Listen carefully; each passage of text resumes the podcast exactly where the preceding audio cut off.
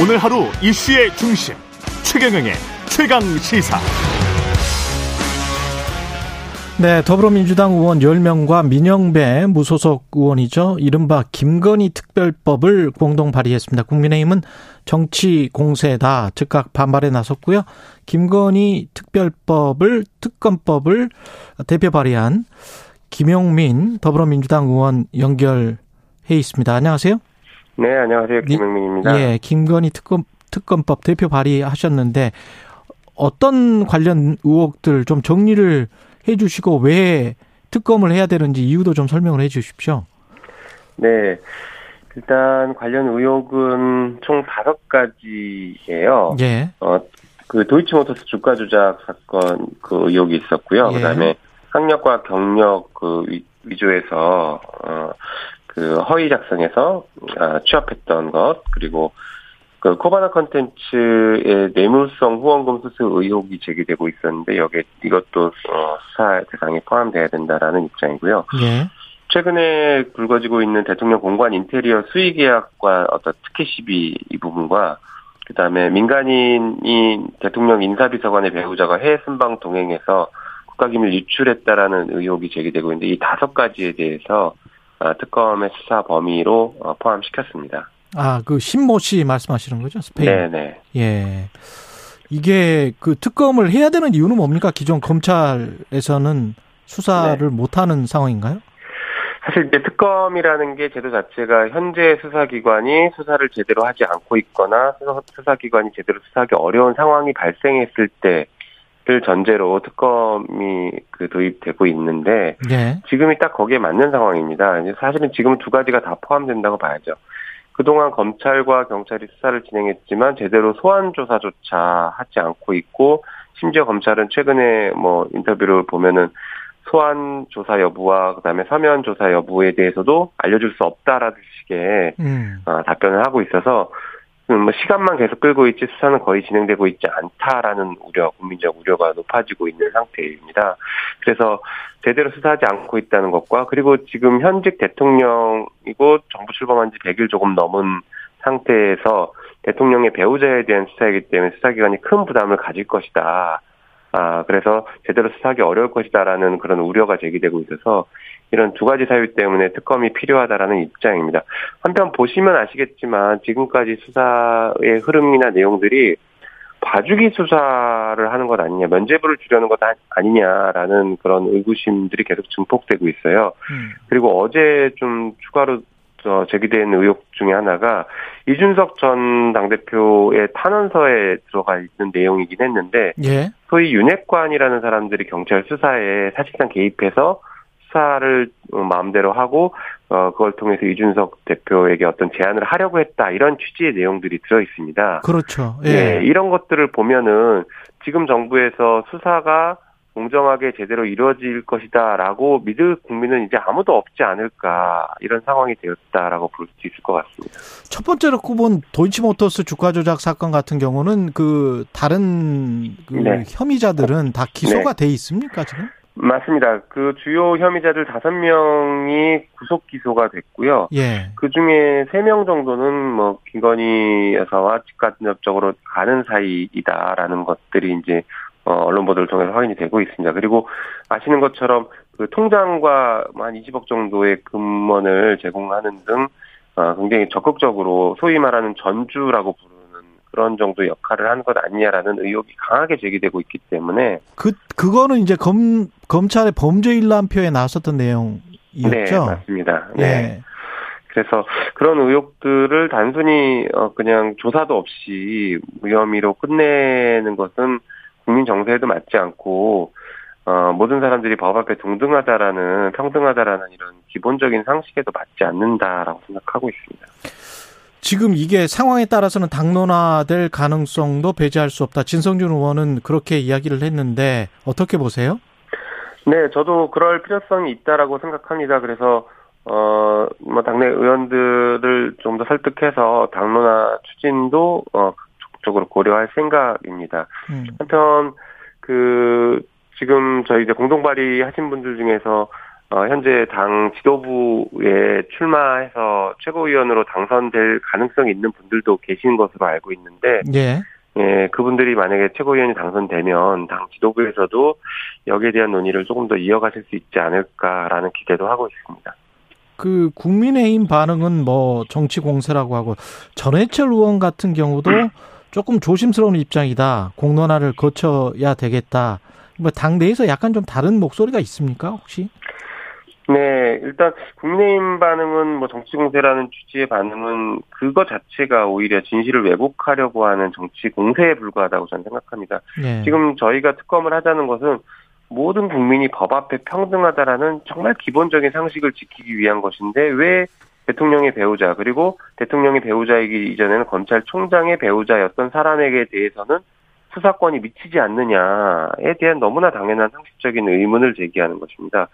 한편 당내에서 뭐 이견이 뭐 표출될 수도 있다고 생각되지만 저는 그건 당내에 다양한 의견은 존재할 수 있다고 봅니다. 다만 지금 처해져 있는 상황들을 보면은 어 이게 단순히 김건희 배우 김건희 여사에 대한 특검을 하냐 안 하냐의 상황이 아니라 우리는 예. 지금 굉장히 비상한 상황, 민주주의를 검찰이라는 그 특수한 조직이 민주주의를 사실상 장악하고 대한민국을 장악해가는 이 굉장히 비정상적인 상황에 대해서 어, 민주당이 국회 다수당으로서 어, 비정상적인 상황을 정상으로 돌려놓기 위한 비상한 조치를 취해야 되는 중요한 시기라고 생각하거든요. 음. 그래서 그런 차원에서 접근을 하고 비상적인 조치들을 계속 그 고민을 전략적인 고민을 해야 될 때라고 생각합니다. 한편 우리가 저희가 5년 전쯤에 국정농단 사건을 거쳤는데 사실 권력이 사유화된다라는 것이 얼마나 쉽, 쉬운지 그리고 우리가 쌓았던 민주주의가 얼마나 쉽게 무너지고 독재로 흐를 수 있는지를 정말 잘 지켜봤거든요. 그래서 민주당이 이제 역사의 죄인이 다시 되지 않기 위해서는 지금 이 사태를 매우 현명하고 적극적으로 대응해서 막아내야 된다. 저는 그렇게 생각합니다. 지금 현재 법사위원장을 내놓은 상태잖아요. 네. 그렇게 되면 특검법 통과시킬 수가 있나요? 그 일반적인 상황에서 법사위에서 논의해서 통과시키는 것은 매우 어렵다라고 저도 생각합니다. 그래서 저는 이게 필요하면 패스트 트랙을 통해서라도 통과를 시켜야 되는 것 아닐까라는 생각을 하고 있습니다. 음, 패스트 트랙을 통 그렇게 하려면 정말 당론이 돼야 되겠네요. 네, 그렇게 돼야겠죠. 예, 그런 그 정도로 가려면 특별감찰관 관련해서도 지금 여야 공방이 계속되고 있는데 국민의힘은 북한 인권재단 이사를 민주당이 동시에 추천을 하면 그러면 특별감찰관을 어떻게 한번 합의해 보자 이런 입장인 것 같아요. 네네. 저는 그것은 일종의 부당결부다 이렇게 생각합니다. 음, 그 특별감찰관과 그 북한 인권재단 이사는 전혀 다른 차원의 그 이야기들인데 왜 이것을 자꾸 연결시키는지 이해할 수가 없습니다. 오히려 대통령실도 그 특별감찰관에 대해서 국회에서 논의하면 전적으로 수용하겠다라는 입장을 밝히고 있는데 음. 어 대통령실에서도 밝 그 내걸지 않은 조건을 왜 국민의힘이 내걸면서 특별감찰관을 방해하느냐 이 부분은 좀 이해하기 어렵습니다. 음. 아, 국민의힘 그 반응 중에 좀 구체적인 반응이 권성동 의원이 특검법 관련해서 민주당의 김혜경 씨 수사 물타기, 민주당의 도착, 도착증적 행태, 민주당 극단주의자 모임인 철험회가 주도했다. 이렇게 이야기를 하고 있습니다. 네. 예. 네, 그 반응은 오히려 철험에 대한 부착증이 심한 것 아닐까 싶습니다. 철험에 대한 도, 도착증이 네. 심하다. 맞습니다. 굉장히 예. 상식적인 얘기를 하고 있는 것이죠. 법 앞에 평등이라는 지극히 상식을 저희는 계속 얘기하고 있는데 왜 검찰총장 후보자, 검찰총장이었던 사람의 배우자는 처벌받지 않느냐. 특히 검찰총장이었을 당시에 어, 장모와 배우자에 대한 변호 문건을 대검에서 작성했습니다. 음. 검찰이 특정인을 봐주기 위해서 이렇게 조직적으로 변호 문건까지 작성했던 적은 제가 아는 한 검찰 역사에서 단 한 번도 없었거든요. 예. 우리가 가장 그 심하게 검찰이 봐줬다라고 알고 있는 사건이 김학의 사건으로 아마 기억하실 수 있는데 그렇죠. 김학의 사건에서조차 이렇게 대검이 변호 문건까지 작성해서 봐주게 하지 않았거든요. 음. 그리고 거기서 그치지 않았습니다. 이 사건들에 대해서 계속 문제 제기하는 사람들을 처벌하기 위해서 대검이 고발장을 작성해서 국민의힘에게 전달해주고 고발 사주까지 했습니다. 예. 이렇게 검찰이 어떻게든 막아보려고 했던 엄청난 사건이었고 권한을 적극적으로 남용했던 사건인데 왜 이 사건에 대해서 수사를 특검을 통해 수사하자는 것을 그렇게 이상하게 반응하는지 저는 이해할 수가 없습니다.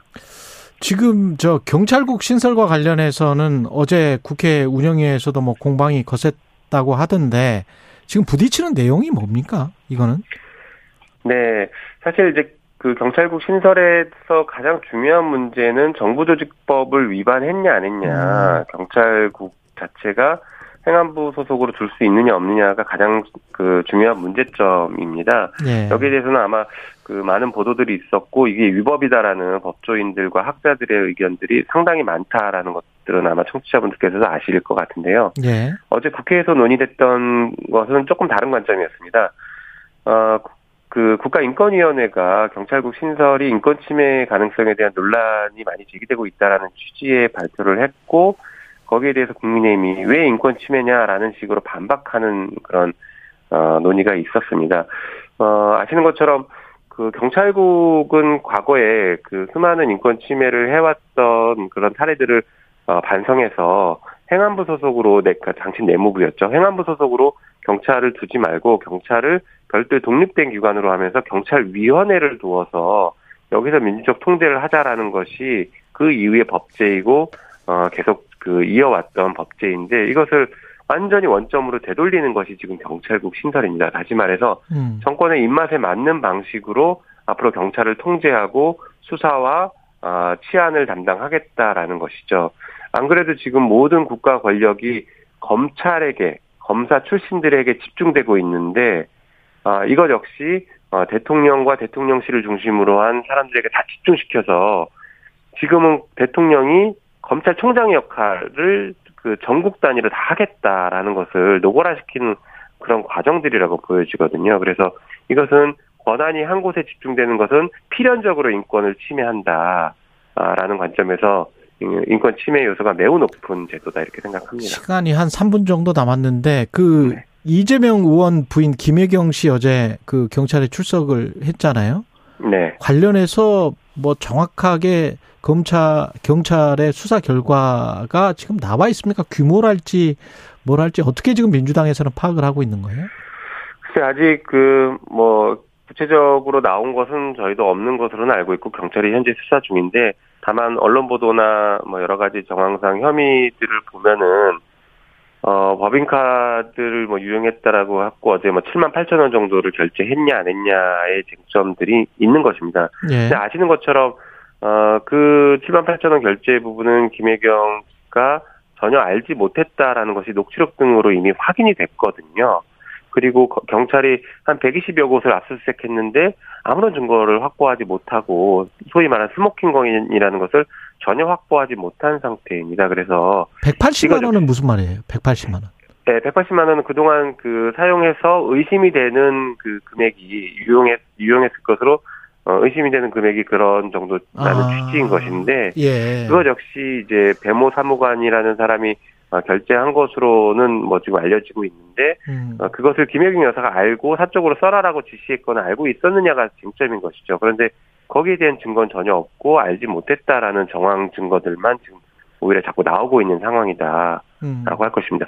근데 말씀하신 것처럼 이 뭐 7만 8천 원이냐 아니면 180만 원이냐 이런 정도에 대해서 경찰력이 총동원돼서 120여 곳을 압수수색하는 것에 비해서 김건희 여사에 대한 사건은 본인이 잘못을 인정한 기자회견까지 했는데도 불구하고 제대로 소환 조사조차 이루어지지 않고 있습니다. 이게 어떻게 법 앞에 모든 사람이 평등하다라는 상식인지 이해할 수가 없는 것이죠. 민주당 갑자기 그 떠오른 이슈 중에 하나가 또 전당대회 의결에서 권리당원 전원 투표로 당의 최고 의사 결정 방식을 바꾸겠다. 이게 네. 있는데 이게 네. 지금 네. 당원의 몇 퍼센트가 발의해서 몇 퍼센트가 찬성을 하면 뭐 당의 최고 의사 결정이 되는 건지 어떤 안건들인 건지 이런 이런 게 다 나와 있습니까? 네, 기본적인 안들은 좀 나와 있고요. 예. 음, 이제 전당원 투표를 통해서 최종 의사 결정을 하자라는 취지입니다.